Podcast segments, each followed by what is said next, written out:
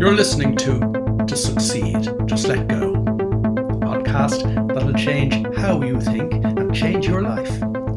I'm Willie Horton and I'm a psychologist, been helping people change their lives since 1996. Broadcasting from the French Alps and delighted to have you along. Let's take this week's step in the right direction.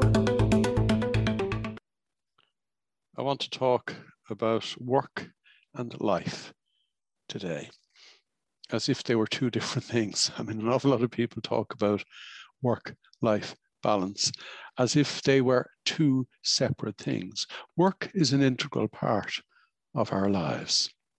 And, and very often it is the greater of all the various integral parts of our lives.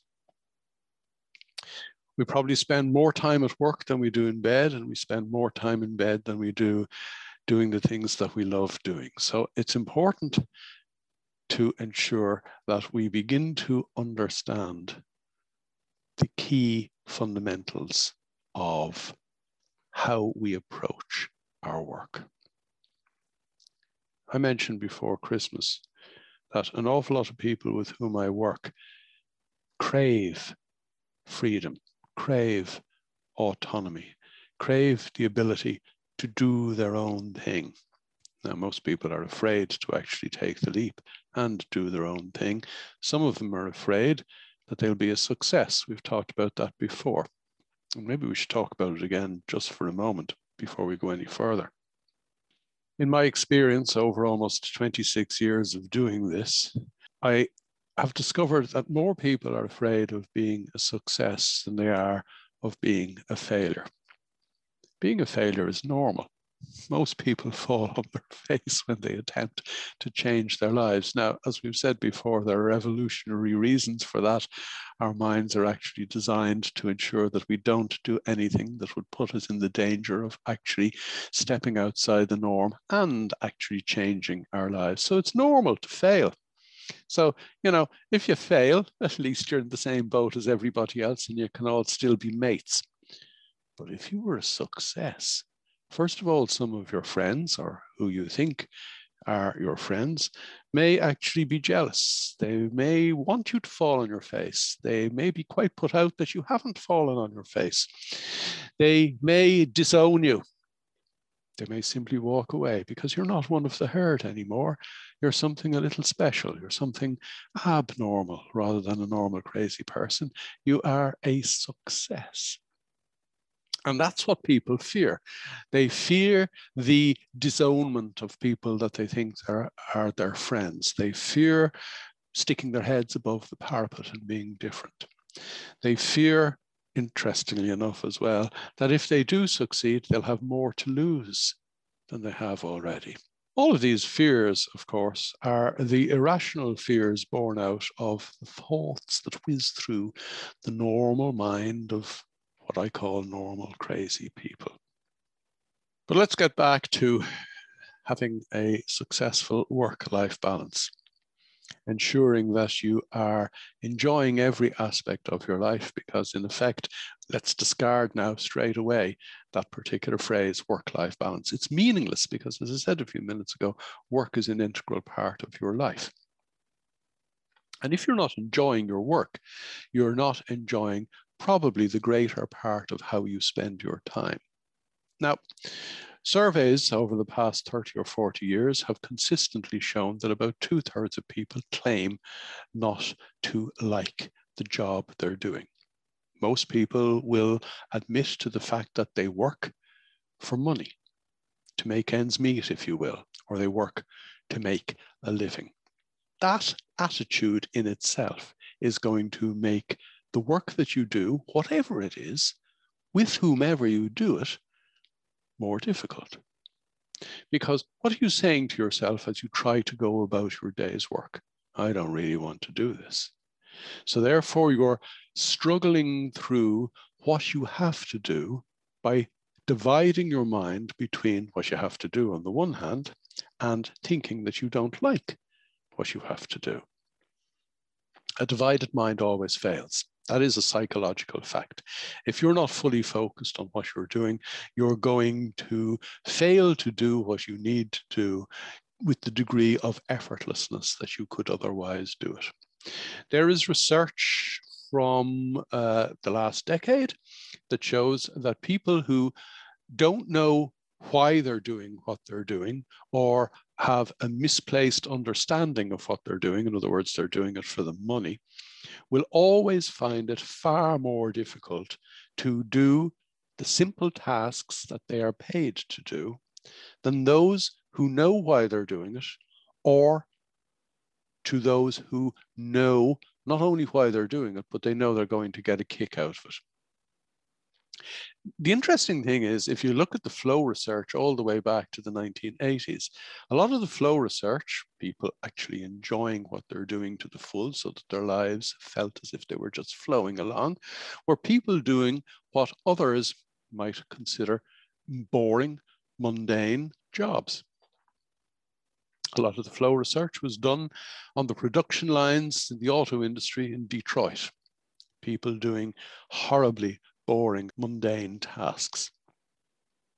The whole point is that they didn't think they were horrible, boring, mundane tasks. They didn't do what other people thought were horrible, boring, mundane tasks for the money. They were doing it for the joy of turning the screw or the nut on the engine block perfectly as it moved before them on the production line. More of the flow research was done in the Italian Alps, about half an hour from where I'm sitting at the moment on the other side of Mont Blanc amongst sheep farmers, hill sheep farmers. Their job consisted of bringing their herd up the mountain in the morning and bringing their herd back down the mountain in the evening. A boring, mundane job, not if you take the attitude that I am enjoying what I'm doing and I'm living each moment one moment at a time. So the first point the first point I will make in relation to work life balance is that if you don't like the job you're doing, you have two choices. Like most things in life, the choices are actually quite simple. You can choose to change your attitude to the job that you are doing, or you can change your job. Let me put it another way. You can change your job or you can change your mind. And, you know, right at the outset, changing your mind is actually the easier, more effortless of those two options because you could change your mind today in relation to the job that you think you don't like, do it better, progress in your job, and then as a result of having better results from your job, get a bigger job anyway.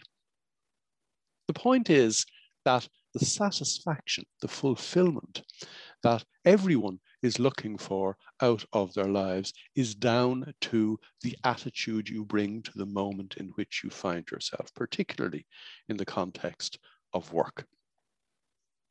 You may or may not be familiar with the story that you will find on a Zig Ziglar, if you want to Google him, YouTube video, where in the middle of one of his seminars, somebody in the crowd says, Well, I hate my job and he invites her up onto the stage.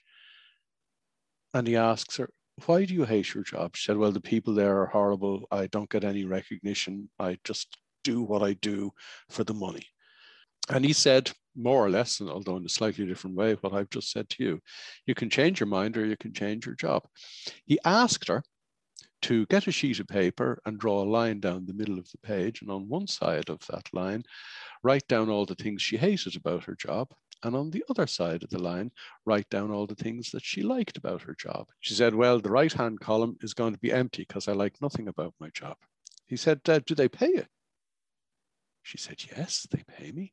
They actually pay me quite well. And he said, You don't like that? She said, Oh, yes, I'll write that down. He said, he said, Go off and do that exercise and see if it changes your mind.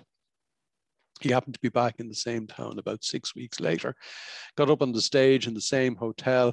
And just as he started speaking, the lady in question burst in the back of the room and came and sat up front. And she said to him, I was here six weeks ago. And he said, Yes, I remember you. He said, Do you want to come up on stage? She said, Yes. She said, I did that exercise. And she said, It's amazing in the course of just six weeks how everybody else in the place that I work has changed. Now, obviously, nobody else had changed in six weeks. What had changed was her attitude. So, you know, we talked before Christmas about people wanting more autonomy, more freedom in their lives, more happiness and success, more fulfillment and satisfaction out of what they're doing, and indeed having more time to do the things that they would love to be doing, the things that really turn them on.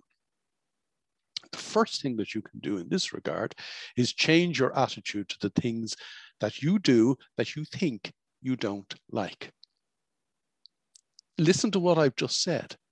The things that you do that you think you don't like. Liking or disliking something has to do with what you think about it. It doesn't have to do with the intrinsic nature of what it is you're doing. What you're doing is just a task.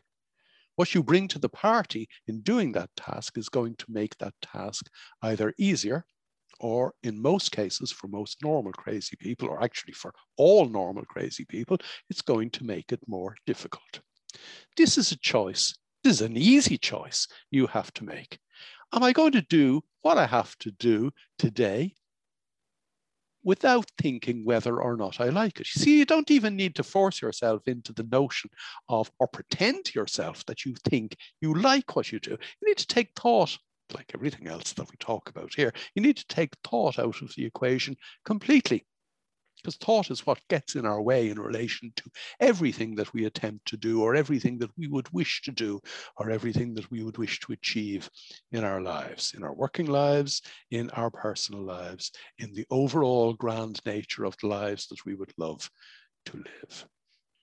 But what if the job that you have doesn't give you the autonomy or freedom or even time, sufficient time to do the things that you love doing? What if you are sacrificing part of your family life for the job that you're doing? Now, having worked with clients in the corporate sector for the first 20 or 23 years of the 26 years I've been doing this, since I decided to change the way I do my business and work with people who really want to change their lives. In other words, people who want to come to me. You know, let me explain that for a moment. Very often over the first 20 or 23 years of what I'm doing now, I would sit with a leadership team in an organization. Say there are 10 people in a room and two or three people want to be there two or three people actually don't just want to be there, they want to learn. They want to grow. They want to get a better handle on how to live the lives that they want to live. A couple of other people out of those 10 simply don't want to be there at all. And one or two people in the room will be trying to undermine everything that we are working on.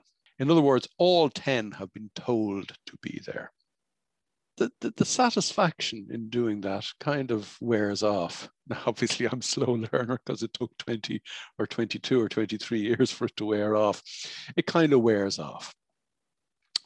Why do an awful lot of people look at what I'm talking about or think about what I'm talking about or think about what we're talking about here and say to themselves, well, well, that doesn't have a meaningful application in my ordinary everyday life because I sold my soul to the corporation. And indeed, most of the people with whom I have worked in the corporate world over the last quarter of a century have actually sold their souls to the corporation one particular individual said to me during uh, uh, last summer, he said it was a beautiful evening at home. He said, and I was sitting having a cup of coffee out on the veranda, and my daughter and my son came out to me and said, We're going to the beach this evening. Will you join us? Because it's such a lovely evening. The sun isn't going to go down till after 10 o'clock tonight. And, you know, we never have fun together anymore. And he said, I can't. He said, I have a conference call at eight o'clock this evening. I just can't. And I said to him, When are you going to have time to play with your son and your daughter? And he said to me, When they no longer have time to play with me. I said, You've sold your soul to the corporation. He said, I know that. He said, But that is the price I pay for what I earn. Now, think about that because everything in life is a compromise. If you want to be in a loving relationship, work is involved, compromise is involved. There are speed bumps that need to be encountered and negotiated and possibly on a day-to-day basis. You can't just think of yourself because you're part of a team. So even relationships involve compromise. Work involves compromise, or does it? First of all, the reality of not having time to go swimming with your kids, that's a compromise. That's a price that is actually being paid. And if you find yourself stuck, because you are stuck if you're in that situation, if you find yourself stuck in that situation, the question you need to ask yourself is the cost and the benefit. Weigh up the costs and the benefits of what I am doing with my life in the here and now. Not just in relation to whether or not I can give my attention to my children at this point in time, but in relation to the kind of life I really want to live. And the kind of life I really want to live, not just from a time point of view and an enjoyment point of view, but actually from a health point of view, because people who have sold their souls to the corporation are gradually grinding themselves down through the stress that they allow into their lives, the drip, drip, drip of ordinary everyday stress that the World Health Organization confirms will kill them slowly. Every time we allow ourselves to be stressed, or should I say, actually choose ourselves to be stressed, the drip, drip, drip effect of cortisol coming into our system is actually shortening our lives by compromising our physical systems. Healthy mind, healthy body, unhealthy mind, unhealthy body. But very often people in that situation say, having done their cost benefit analysis, yeah, I have to stick with this because I need to maintain the kind of lifestyle that I have. That's an interesting one because people often think that they need more than enough. We've had a conversation about being enough and having enough a couple of months ago, and we may actually, no, we will actually come back to it again. But I don't want to digress at this moment in time.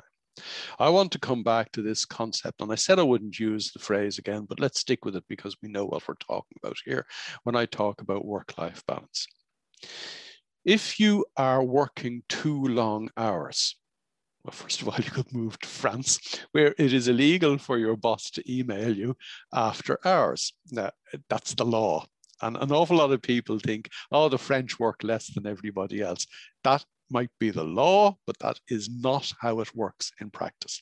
I have three children who all work in Paris, who all work ridiculously long hours. They work within the system that says you can only work a 35 hour week. They work within the system that says you can't email somebody or phone somebody from a work point of view outside those 35 hours. But for example, I was talking to my son in Paris a couple of evenings ago, uh, at about 11 o'clock at night. He had finished work at 10 past 10 that evening, having started at half past nine that morning. And that'd be kind of normal. And it's not abnormal for my two daughters in Paris either. So moving to France to get your work-life balance was a joke. But think about the laws that the French government passed a couple of years ago. What I've just said in relation to not working outside office hours, not being able to email people outside office hours. People often complain to me that they get emails at 10 o'clock at night and they have to go and answer them straight away. No, they don't. We set up other people's expectations of how quickly they expect us to respond to something by how quickly we actually respond. So if you want to teach somebody where the rules of engagement lie or where the boundaries of proper behavior lie, you have to set those rules yourself. In other words, if you respond to an email within 10 minutes, people will always expect you to respond to an email within 10 minutes. Most of the people with whom I work read their emails twice a day they set the times themselves. They never start the day by reading their emails because that'll get them buried in their emails before they do the things that are most important to do on that particular day. The interesting thing is that when other people understand that they only read their emails twice a day, other people understand when they can expect to get a response. In other words, if you are complaining about how quickly other people expect you to respond to your emails, you're your own worst enemy. You've set that situation in motion yourself.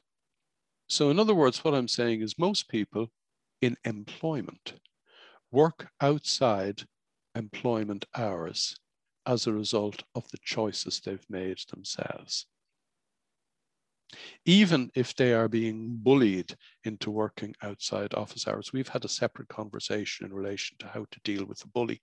I'll pick that up actually in next week's podcast, how to deal with bullies, because that's a subject all in its own. But what you need to do is lay down the parameters of what other people expect of you yourself. You need to actually lay down those parameters yourself. So we've covered a couple of things so far. First of all, we have talked about the attitude you bring to your work. Secondly, the attitude you bring to encouraging other people to expect what you want them to expect of you from a work point of view. Really, what we're talking about goes back to the start of this conversation today, and indeed the conversation that we had before Christmas when I said that an awful lot of people come to me saying that they want freedom, they want autonomy, they want the balance in their lives so that they can live the kind of lives that they want to live. And ultimately, a lot of people will say to me, I want to do my own thing. I want to work for myself. I want to set up my own business.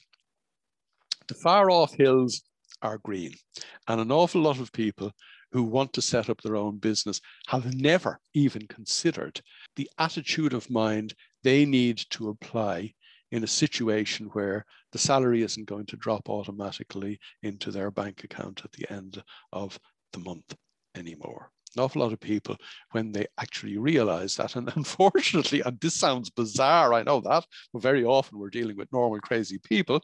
The fact that your salary isn't going to drop into your bank account automatically at the end of the month doesn't often dawn on some people until after they've set up their own business and they can't get their heads around not knowing where the income in six months' time or three months' time is going to come from. So, again, if you're going to set up your own business, you need to bring a certain attitude of mind to the party. Now, I will grant you, because I've been working for myself for the last 26 years at this stage, I will grant you that working for yourself is a joy. It is a joy that obviously brings its own challenges. It doesn't bring its own stress. Now, I was talking to a friend of ours in uh, Chambéry, a couple of a couple of hours from where we live. Last summer, we were at a barbecue, and he was talking about how stressed he was at work. And he turned to me. He said, "You must be even more stressed than me. You work for yourself." I said, Why? He said, Well, you don't know where your next month's income is coming from. I said, Well, that is actually true. I said, But the fact that it's true doesn't mean that I suffer from stress as a result of it. It's all about attitude, as I said a moment ago. And we've talked before about how we actually choose to stress ourselves. The way we operate when we work for ourselves is that we take for granted the fact that, for example, cash flow is going to be chunky or lumpy and that it doesn't necessarily flow in the way in which your ordinary everyday salary flows into your account at the end of the month automatically. Until, of course, somebody says to you, we don't want you no more. But we, we, we talk about that some other time as well. If you're looking for autonomy and freedom in your life, then ultimately you need to do your own thing. But doing your own thing doesn't necessarily mean throwing away the safety net of employment and working for yourself. Consider what we said earlier on in this particular podcast today. Doing your own thing means doing what you're doing your way with the attitude of mind that you choose. In other words, the guys on the production line in Detroit were doing their own thing. Or if I can put it another way, you have a choice in relation to the work that you think you don't like at the moment. You can continue thinking that you don't like it, which is going to make it increasingly difficult for you, which is going to increase the amount of stress in your life. So, in other words, you're slowly but surely killing yourself. Or you can say, well, actually, I'm doing it my way. I'm doing my own thing. I'm turning myself on. It isn't that I have to convince myself to like it. Moment to moment, doing what I'm doing, I'm doing what I'm doing for the sake of doing it. But if you want to just let go, if you really want to let go, if you want to take what some people perceive to be a leap of courage or bravery, now, that's only normal thinking, by the way. If you want to do your own thing, really do your own thing, then all you need to do is set your mind in that direction. We have talked before about how you set your mind. But in this podcast today, I have a particular recommendation for you with regard to how you would set your mind towards moving the work part of your life in the direction that will enable all of your life be the life that you would love to live. If you're doing something at the moment from a work point of view that you would prefer not to be doing. Now, I've used the word prefer very deliberately for the simple reason that if you want something or if you crave something, you become attached to that something. And when we attach ourselves to anything, we give that to which we have attached ourselves the power to make us happy or unhappy. So I would prefer the word prefer. So if what you're doing at the moment you would prefer not to be doing, you need to write down, handwrite the following. I prefer not to do this anymore. And you should also tell someone that you love or trust that you would prefer not to do what you're doing anymore as well. I need to clarify that. I've said over the years that goals are things that we move towards. Goals are not things from which we run away. And you might be inclined to think that what I have just said in relation to writing down, I prefer not to do this anymore, is running away from something. But no, it is the first step in running towards the life that you would love to live. It is you saying to yourself, I prefer to move towards the autonomy, the freedom, and the joy of having the kind of work-life balance that enables me live my life my way on my terms effortlessly and joyfully. You've been listening to To Succeed, Just Let Go. To get involved, join me in my Facebook group strangely enough called To Succeed, Just Let Go. And for more information, visit www.willie-horton.com.